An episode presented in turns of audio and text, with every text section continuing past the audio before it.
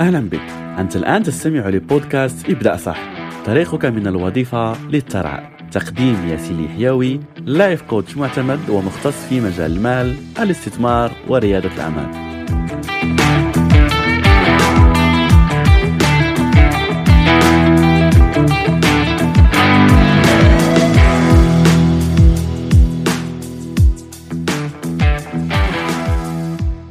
السلام عليكم ورحمة الله تعالى وبركاته. أهلا ومرحبا بك في حلقة جديدة من رسالة إبداء صح. حلقة اليوم ستكون شوية مختلفة لأن سنناقش فيها سلسلة أحببتها وأخذت منها العديد من الدروس حول المال والوظيفة وأحببت أن أشارك معك هذه الدروس التي ستغير حياتك. حلقتنا اليوم عن سلسلة سوت ولا سوت بالعربي. هي سلسلة أمريكية أكيد لكن النسخة المصرية ولا النسخة العربية اللي عملت في مصر في رمضان الماضي. نسخة جد جد جميلة والمسلسل كذلك صراحة كان رائع وأحداثه كانت رائعة. أكيد أنا هنا لست لكي أناقش معك السلسلة ولا لكي أعطي تقييمي ولا رأيي في السلسلة. أكيد أحببتها وأحببت يعني الأحداث فيها لكن أنا لست يعني ناقد سينمائي. خلينا نركز على موضوع المال وموضوع النجاح والدروس اللي ممكن نستفيدها حول المال والوظيفة.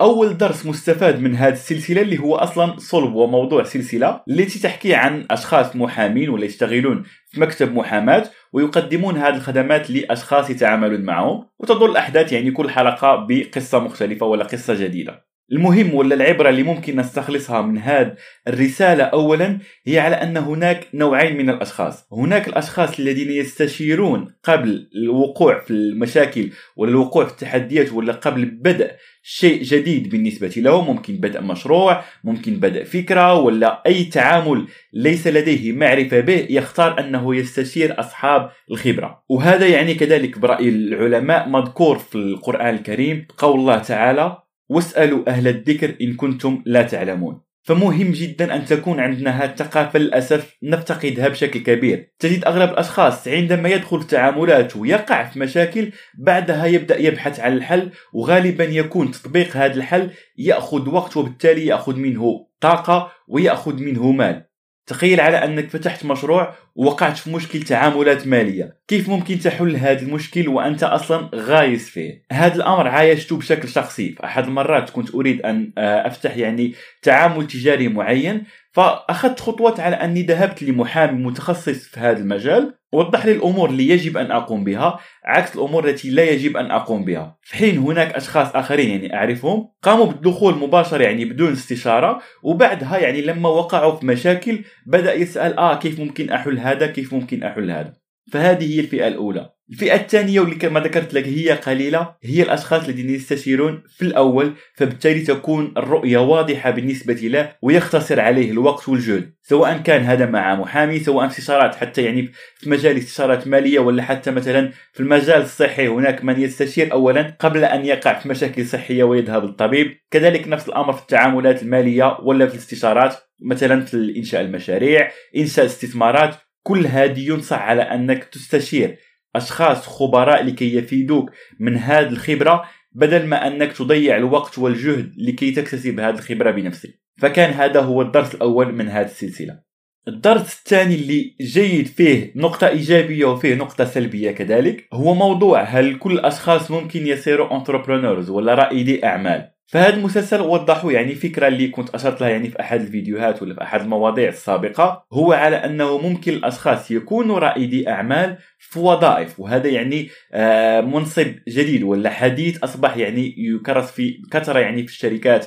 أكيد نتكلم عن الشركات البرايفت في المناصب الحكومية يستحيل أن تجد هذه الأمور إلا نادرا وغالبا يعني يستحيل. في الشركات بدل أن يكون كل الأشخاص يعني يفتحوا مشاريعهم يعني ممكن تشتغل في مشروع ولا في شركة أحد الأشخاص وتأخذ يعني هذه نسخة رائد الأعمال داخل هذه الشركة. فالدرس اللي نستفيده من هذه النقطة ابحث عن الشركة ولا العمل الذي ترتاح فيه واللي ممكن تأخذ فيه الحرية ولا الصلاحيات التي تريدها. لو كنت شخص يحب أن يكون رائد أعمال ولكن لا تريد أن تأخذ هذه المخاطر الموجودة في رائد أعمال فبالتالي مهم جدا أن تبحث عن عمل يوفر لك هذا المنصب. لا تبقى في عمل يكون فيه فقط المدير والموظف. المدير وصاحب ال executor ولا الشخص اللي يقوم بال daily tasks لو كنت شخص يحب هذه المسؤولية فابحث عن أعمال ولا شركات ولا أشخاص اللي يعطوك هذا. في نفس الوقت هذا المسلسل يعني يوضح جانب سلبي من هذه الفكرة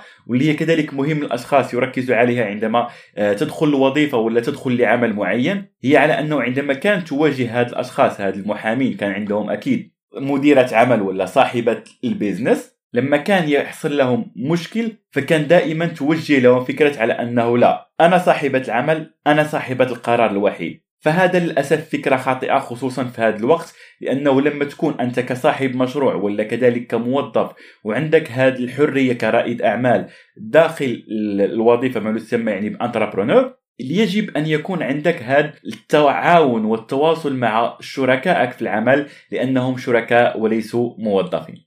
النقطة الثالثة وهي جد جد مهمة والأشخاص اللي شاهدوا السلسلة ممكن يكونوا ركزوا عليها هي أحد الشخصيات اللي كان اسمه قدري في المسلسل ولا أدري باللغة المصرية. فهذه الشخصية يعني ممكن نعيشها في العديد من الوظائف والعديد من الأمثلة اللي يمثلها هذا الشخص اللي هو شخص يقوم بعمل شخص دؤوب شخص متقن في عمله لكنه للأسف لا يحصل على التقدير المناسب. أو بالنسبة له لا يرى أنه يحصل على التقدير المناسب. فهذا الشخص كان دائما يخاف أنه يخرج من ال comfort zone ولا دائرة الارتياح اللي كان فيها ويبحث عن عمل جديد لأنه كان متعود عن هذا في هذه الوظيفة اللي كان فيها وللأسف هذا يقع العديد من الأشخاص. ف please لو كنت في مكان لا تحس به في تقدير ولا تحس على أنك تعطي أكثر من الشيء الذي تحصل عليه وكنا يعني نحتاج لهذا التقدير ممكن تقدير معنوي وكذلك تقدير مادي. وفي هذه الحالة يعني كان هذا الشخص ولا هذه الشخصية في هذه السلسلة يبحث عن الاثنين لكنه لم يحصل عليها. ففي مرة من الأيام يعني جاته فرصة على أنه يغير العمل فلا تبقى لغاية هذه الفرصة وتنتظر على أنه يأتيك قارب النجاة لو كنت في عمل والدرس الذي يجب أن تستفيده من هذه القصة لو كنت في عمل لا تحصل فيه على تقدير وممكن هذا التقدير تحصل عليه في مكان آخر فبليز هذا المكان اعتبره ليس مكانك ولكن لا تقوم بوضع استقالتك. ابحث عن مكان آخر تجد فيه هذا التقدير الذي تبحث عنه سواء مادي ولا معنوي وانتقل له. ولا تبقى وخليني أقول لك يعني بصريح العبارة لا تدفن نفسك في مكان لا يعطيك أهميتك ولا لا تحس فيه يعني بقيمتك الحقيقية.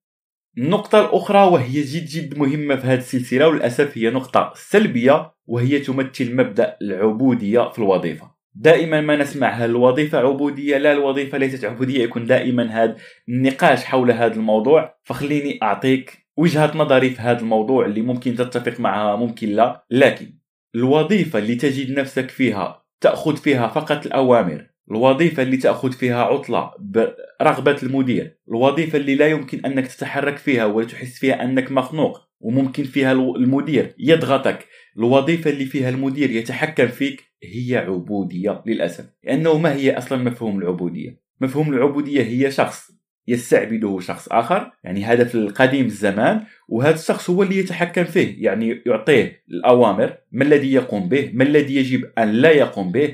كيف يقوم بالأمور التي يقوم بها؟ يعلق عليه دائما ممكن يضغط عليه ممكن يعطيه كلمات سلبية. وهذا كان واضح بكثرة في هذه السلسلة مع الموظفين ولا المحامين الجدد. كان يعني عليهم ضغط كبير يطلبون منهم الشغل يعني الصباح المساء الليل بطريقة ممكن سلبية. ممكن كانت شوية فيها آه، خلينا نقول فاني يعني في المسلسل ولكن لما تفكر فيها للأسف هذا يمثل ظروف عمل غير صحية للأشخاص. فهنا كذلك كما قلت لك لو كانت هذه الحالة فهذه أكيد عبودية. وللأسف العديد من الأشخاص يقبلون أنهم يبقوا في هذه الوظائف. لا تقول لي آه عندي مصاريف عندي كذا. أنت الآن تعيش في العصر عندك العديد من الفرص اونلاين وشرحت لك عن في الحلقات السابقة العديد من الفرص اللي ممكن تستغلها لكي تحصل على مال لكي لا تبقى في هذه العبودية. فبالتالي لو كنت تطبق عليك هذه الحالة ابدأ فكر أنك تحصل على المال من جهة أخرى لكي تخرج من هذه العبودية نقطة نقطة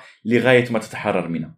لا تبقى في عمل يستعبدك ولا في مدير يستعبدك لأنك عبد لله وحده ولست عبد لأي شخص آخر.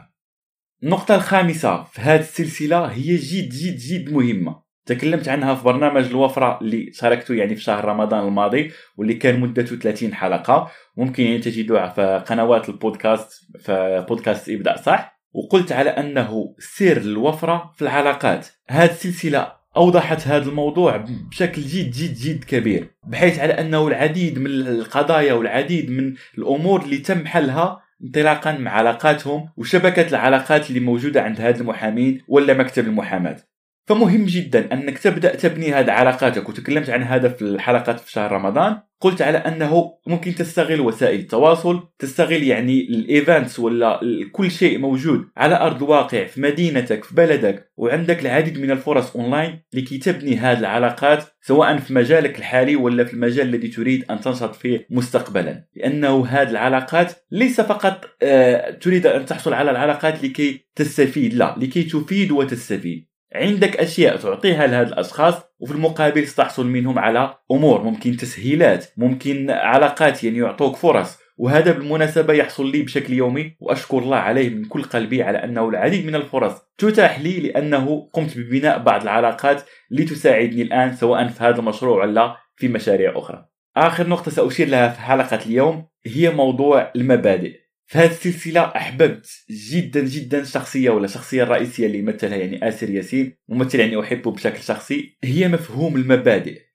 هذا الشخص كان عنده مبادئ يمشي عليها ولا يستحيل على أنه يخرقها. فبالتالي مهم جدا أن تعرف قيمك. هل قيمك مثلا الصدق؟ هل قيمتك التميز؟ هل قيمتك الصراحة؟ هل قيمتك التنافس؟ هل قيمتك الوضوح؟ يجب أن يكون عندك لائحة بالقيم التي تؤمن بها والمبادئ التي عندك وهذا يظهر بصورة كبيرة لما تكون عندك تحديات. هل ستقوم بمواجهة هذه التحديات انطلاقا ولا اعتمادا على مبادئك الخاصة وقيمك ولا ستقوم يعني بعمل بعض الخروقات لكي تقوم بتسهيل هذه المواضيع ولا التحديات التي واجهتك؟ وهذا كذلك ظهر في هذه السلسلة في التعامل مع المنافسين. رغم على انه بعض المنافسين كان يقوموا ب خلينا نقول أمور غير شريفة في التعامل لكنه كان مصر على مبادئه وأكيد وجد حلول. فبالتالي خليك على مبادئك ويبحث عن حلول لتوافق هذه المبادئ والقيم التي عندك في عملك الحالي في مشروعك في الأشياء التي تريد أن تقوم بها. فكانت هذه هي الأمور اللي شخصيا أحببتها من هذه السلسلة هناك العديد من الدروس. ولا تنسى إن أعجبتك هذه الحلقة شاركها مع أقرب المقربين لك لكي يستفيدوا من هذه الدروس حول المال وحول الوظيفة. وراك في حلقة الأسبوع المقبل بإذن الله. لا تنسى ابدأ صح تنجح صح.